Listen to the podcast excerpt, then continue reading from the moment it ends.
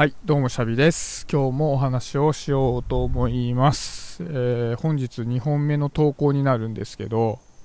やっぱね、ちょっとね、休みの日にいくつか撮っちゃいたいなっていうね、ちょっと勢いでもう一回ポチッとしてみたんですけど、なんか僕、いつ、あの、普通にリモートワークとかじゃなくて普通に出勤してるんですけど、あのね、駅前で同じ政党の同じ方が街頭演説をしてるんですよね。で、まあ行くとね、まあなんか3日に2日ぐらい同じ人が街頭演説してるような気がするんですよ。まあ僕の肌感覚ですけど。で、ああいう街頭演説って僕何の意味があるのかなってね、常々思ってたんですよ。というのも、まあ選挙前で有名なね、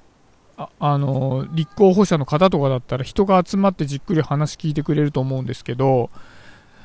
まあまあ、そこで立って前に喋ってる人っていうのは全然有名な人でもないし、まあ誰も立ち止まって聞かないんですよね、朝の通勤の時間帯だしね。で、そうするとその人の話って、とこう目の前を通り過ぎる断片的な、その部分でしか話聞けないわけじゃないですか。だから何言ってるのか僕はね、毎日のようにその人の話を一瞬聞くけど、まあ大体別に何言ってるのか分かんないんですよ。だなだってもう何秒かぐらいしか聞かないからね。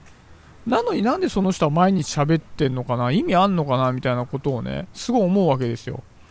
まあ、話ってある程度こう一続きで聞かなければわけが分かんないじゃないですか。だから何のためにやってんのかなと思ってたんですけど大事なのは、なんかその人が何喋ってるかっていうよりも、その人が毎日喋っているんだということを人に知らしめた事実なんだろうなとかっていうのもね、ふと思ったんですよ。僕、もう印象には残ってるんですよね。いつもおばちゃん、ちょっと小柄なおばちゃんが、そこで喋ってるなっていうね。で、もしかしたら、その、どこにね、投票するかを決めてないような人は、その印象でそのおばちゃんとかその政党に投票することになるかもしれないじゃないですか。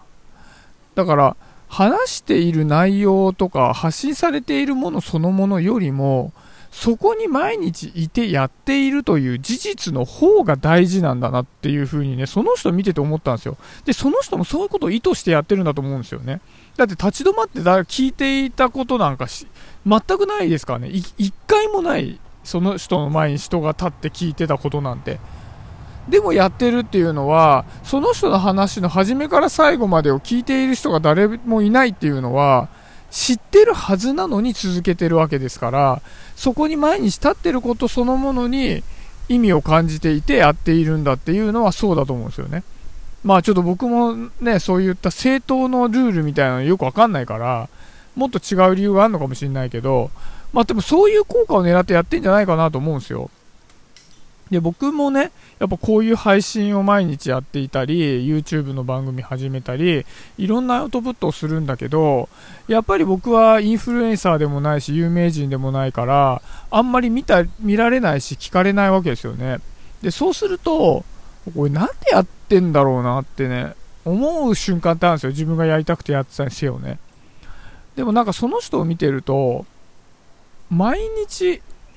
あそこに足を運んで喋っているという事実の大切さというのは、うん、なんか感じる部分があるんでね。やっぱりこう、ね、なんか何回かやってなんか全然読まれないからやめよう、聞かれないからやめようみたいにするんじゃなくて、そこに毎日毎日布石を打っておくっていうことの、なんか大切さはちゃんと実感しながら、やっていたいななんていうふうに思いましたね。やっぱこう、ね、なんか自炊するとか、なんかウォーキングをするとかっていう、めちゃくちゃ個人にあの根ざした習慣とかだったら、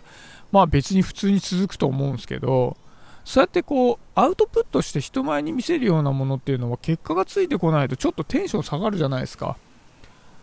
なんだけど、それはそこに示された、例えばなんかね、じゃあ1回しか再生されなかったみたいなね、なんかそういう事実だけが重要なわけじゃないんだなっていうのはね、なんか思いながらやっていきたいなっていうふうに思いましたということで今回は終わりにしたいなと思います。今日もありがとうございました。バイバーイ。